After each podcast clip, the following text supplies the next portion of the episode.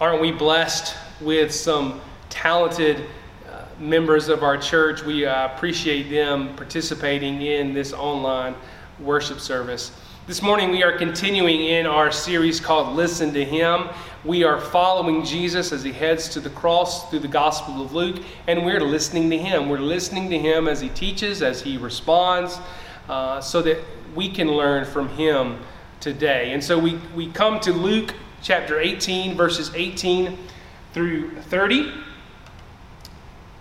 Luke 18, verses 18 through 30. A certain ruler asked him, Good teacher, what must I do to inherit eternal life? Why do you call me good? Jesus answered. No one's good except God alone.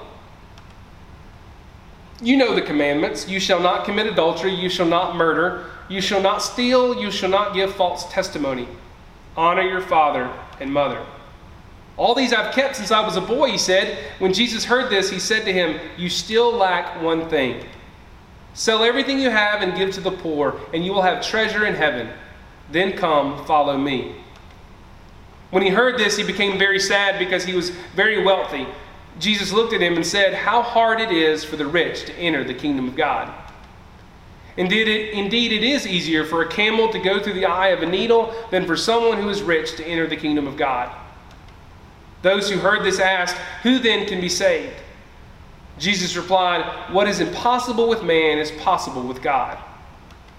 Peter said to him, We have left all we had to follow you.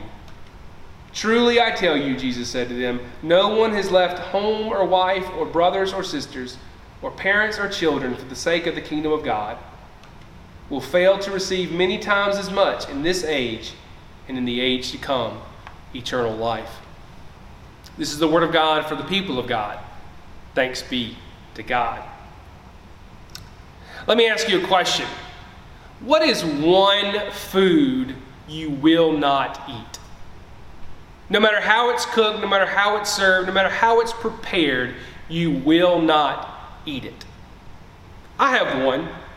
Now, my wife Kristen's going to tell you that I have many, and she's right. Uh, I am somewhat of a picky eater. I, I like to think that as I've grown and matured, I've expanded my horizon when it comes to the food I eat. She would probably disagree with that. In fact, probably the only thing that has expanded over the years is my waistline. The problem for me is that I may not like a lot of different kinds of food, but I like to eat a lot of the foods that I do like, and those foods are not very good for me.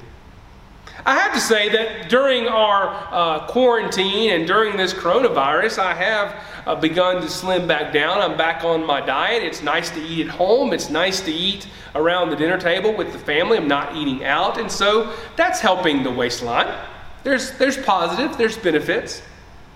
But back to what I don't like to eat. There is one thing I will not eat, and that is mayonnaise. Why mayonnaise? I'm so glad that you asked. It was the summer between my junior and senior year of high school, and my youth group, at, uh, my church youth group, we were having a youth week, and we would have we'd sing songs, we'd worship, we'd serve, we'd play games. We all we had a fun week during the summer. And so one morning we were at the church, and we show up into the fellowship hall, and there's two tables, and on each of these tables are two ice cream sandwiches. And so the youth group was split into two groups, and out of those groups were uh, invited to pick one person out of each group to race against the other person to see who could eat the ice cream sandwiches the fastest. Naturally, ice cream sandwiches being one of those foods that I do like and eat a lot, I volunteered for tribute. I don't know who I was racing against. I don't remember because it doesn't matter. I was ready to dominate. We both went up to the table, stood over our ice cream sandwiches. We listened for the countdown three, two, one. Before you know it, I was finished with the first one. I think I may have eaten the wrapper with it. I was on to the second one. I opened it up. I took my first bite. I took my second bite. And I went to take my third bite. And I realized something was different. I realized, in fact, instead of the ice cream in the middle of the sandwich, it was mayonnaise. Let's just say I didn't finish that second sandwich, and I'm not going to tell you what happened to the first sandwich. I don't like mayonnaise. I won't eat mayonnaise. If you've seen me turn down your potato salad or your fruit salad or your ham sandwiches with mayonnaise, now you know why. I'm sorry. Mayonnaise is one food I'm just not going to eat. Beyond the realm of food, though, what's one activity that you will not participate in? Let's say everybody else is going to do this one thing, but you just refuse not to. Maybe it's riding roller coasters. You just, that's not your thing. Maybe it's skydiving. I mean, who would jump out of a perfectly good airplane? Or maybe it's getting on an airplane.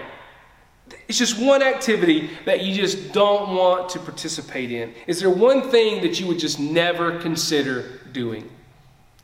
As we move into our passage from Luke 18, I want you to hold on to that thought of one thing you just won't do. This morning we come upon this interaction between Jesus and, and a person by the that Luke calls a ruler.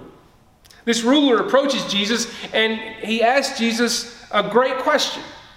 He asks, Good teacher, what must I do to inherit eternal life? I mean, this should be the question we're all asking. What must we do to inherit eternal life? And rather than the question only referring to how do I get to heaven, which I assume a lot of us probably think that's what he's asking, Rather, this question is a deeper question than that. This ruler is asking, what does it take to live a God shaped life? How do I walk in alignment with God's ways? How do I enjoy the rich reward of a right relationship with God and thereby receive the kingdom of God? I mean, if you've got one shot, if you've got one moment with Jesus, you better make it count. And on all accounts, it appears that this ruler has chosen wisely. He's asked a core question of the faith How do I live the way God wants me to live so that I can gain the kingdom of God, inherit eternal life? Now, again, we're in our series called Listen to Him, and we're listening to the words of Jesus as we get to the cross with Jesus. And so now we have Jesus who's been asked this core question of the faith. So let's listen to his response. He says to the ruler, Why do you call me good? No one is good except God alone. Now, what's interesting in this response is that on first glance, we kind of think Jesus is dismissing this ruler. Remember, the ruler approached Jesus as good teacher. Jesus responds with, Why do you call me good? Uh, no one's good except God alone. But I think Jesus is letting this ruler know that he is on to something. Only God's good, purely good, God alone. And this ruler has declared Jesus as good. Jesus is letting this ruler know how close he is to the kingdom of God. He is standing right there in front of him, Jesus. Jesus is God in the flesh. The kingdom has come. Jesus is good because God is good and He is God. For me, Jesus is not dismissing this ruler, but letting this ruler know how on track he is, how close he is to the kingdom of God. Let's see what else Jesus has to say to this ruler. He says, You know the commandments. You shall not commit adultery. You shall not murder. You shall not steal. You shall not give false testimony. Honor your father and mother. Again, as we listen to him, we hear Jesus do something interesting. He mentions the commandments, the Ten Commandments, but he doesn't list all of them, he only lists five of them. Now, the Ten Commandments found in Exodus uh, 20, Deuteronomy 5, can be divided up into two core categories love of God, love of each other, love of neighbor. Interesting, Jesus only lists the commands that deal with love of neighbor. I wonder why Jesus did that. I wonder if perhaps it's because we often assume we're in right relationship with God on a personal level. If we're focused on the, on the vertical, the God in me, God and you. We probably all think we're in a right relationship with God. Me and God, we're good. I'm, I love God, God loves me, all is well. But when we recognize that our relationship with God is expressed through our relationships with each other, the horizontal, we're often forced to take a second look. Do I love God? Of course. Do I love my neighbor? Well, which neighbor? I mean, I'm good with Sheila, but Jane down the street, ain't nobody got time for her. She is nosy and she gossips. I mean, I'm good with Steve, but John, man, he is so big headed. He's so boastful and prideful. Woo! I don't know. Now, we're not going to even mention what our neighbors might think of us. But suddenly, if we think about it, like Jesus is forcing this ruler to think about it, we realize that if our relationships with each other aren't right, then perhaps our relationships with our relationship with God is not right. It's been amazing this past week or so as our community and our country, we have moved to this social distancing, this physical distancing, to see how well we have tried to love and care for one another. To love our neighbors, whether right down the street or across, the, across town. We've done such a good job of working on the horizontal, the relationships with each other. I've been amazed and so proud as your pastor to see how you have taken care and loved one another. In fact, we have done such a good job, I can't help but ask myself, what were we doing before? Why were we doing some of these things before we ever heard about coronavirus? And then that question leads me to another. What happens when all of this is over? Do we just go back to the way things were? Do we go back to not talking to our neighbors, only focusing on ourselves, not caring and reaching out to each other? It's a serious question because Jesus wants us to focus on loving God through loving each other. He wanted the ruler in Luke 18 to be focused on that too. That's why he asked if he had followed those five commandments. And in response, the ruler says, All these I have kept since I was a boy. Well, it's like the ruler, I mean, he didn't even have to think about it. Yes, Jesus, I have done all of these for most of my life. And then it's almost like he's waiting for Jesus. Does that mean I get eternal life? Am I doing everything right, Jesus? Am I in right relationship with God? And Jesus almost cruelly responds, You still lack one thing. Sell everything you have and give to the poor, and you will have treasure in heaven. Then come, follow me. I mean, doesn't this sound so harsh? Here's this ruler who acknowledges the goodness of Jesus. He has followed the commands that Jesus has listed most of his life, yet this isn't good enough. It's not enough. But did you notice something? There was a commandment that Jesus did not mention that has to do with loving one another. It's thou shalt not covet. To covet something is to desire something that does not belong to you. It is to want something that is not rightfully yours can you see where this is going? Who is the rightful owner of the ruler's wealth? Does it really belong to him or does it all belong to God? Has he and is this ruler coveting God's possessions and desiring it for himself and himself alone? It would appear so. Luke writes When the ruler heard this, he became very sad because he was very wealthy. Apparently, this one thing that Jesus asked of this ruler was too much. This one thing that the ruler wasn't willing to do. He had asked the question, What must I do to inherit eternal life? But the ruler, he didn't like the answer. He had followed most of the commands, he was willing to do most of it, but he wasn't willing to do this one thing. He wouldn't do what Jesus had asked him to do. Again, I think we can read this and we can look at it and we can say to ourselves, man, Jesus is being really harsh. Come on, Jesus, cut this guy some slack. And then we, we got to go on. We think, certainly, Jesus, that uh, selling everything we owe and own and giving it to the poor, certainly this is not the requirement for modern day discipleship. But here's the thing the requirement for modern day discipleship is the same requirement it has been from the very beginning. It is simply to do whatever Jesus tells us to do. It's to listen to Him. It's been this way since the very first disciples responded to their call to follow Jesus. Go where He tells you to go, do what He tells you to do. To be His disciple is to listen to Jesus, is to listen to Him. So I wonder. I wonder if you or I had gone to Jesus with this same question What must I do to inherit eternal life? I wonder what Jesus' response would have been to us. I wonder what commandment Jesus would have left off the list, knowing that that was the one thing we struggle with.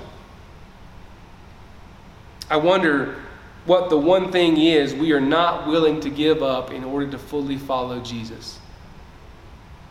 Beyond the one thing you're not willing to eat, beyond the one thing you're not willing to participate in, what's the one thing you aren't willing to give up in order to fully commit to Jesus? What are you clinging on to right now? What are you not willing to let go of? Listen, just because we're dealing with a global pandemic doesn't mean the cost of discipleship is lowered. Just because corona is lurking doesn't mean we get a break when it comes to following Jesus. In fact, I would argue that the stakes are higher, that the cost is greater. Now's the time for us to up our game as followers of Jesus and to get rid of whatever's holding us back from fully following Him. Maybe it's like the ruler, and maybe it is wealth. Maybe it's the pursuit of money. Maybe it's not the act of adultery, but it's lust in your heart. Jesus says that anyone who has lust in their heart for one another is guilty of adultery. Maybe it's not the act of murder, but you have anger in your heart. Your a relationship with another human being is broken because you are angry with them. Jesus says that if we have anger in our heart, it's the same as murder, that we are guilty of murder. What's the one thing you are holding on to that is keeping you from fully listening to Jesus, fully following Jesus? What is off limits when it comes to fully following Him? Let me point out something to you. On hearing the request of Jesus to sell everything and give to the poor, the ruler went away sad. You know why the ruler went away sad? He went away sad because he was focused on the wrong thing. The ruler was focused on the one thing. He was focused on the one thing that he had to give up that he wasn't willing to. And because he was focused on the one thing, he missed the main thing. Listen again to the words of Jesus. You still lack one thing. Sell everything you have and give to the poor, and you will have treasure in heaven. Then come, follow me. Again, we can ask the question isn't this command too harsh? Why does Jesus keep being so demanding? But by asking those questions, we are focusing on the wrong thing, just like the ruler was.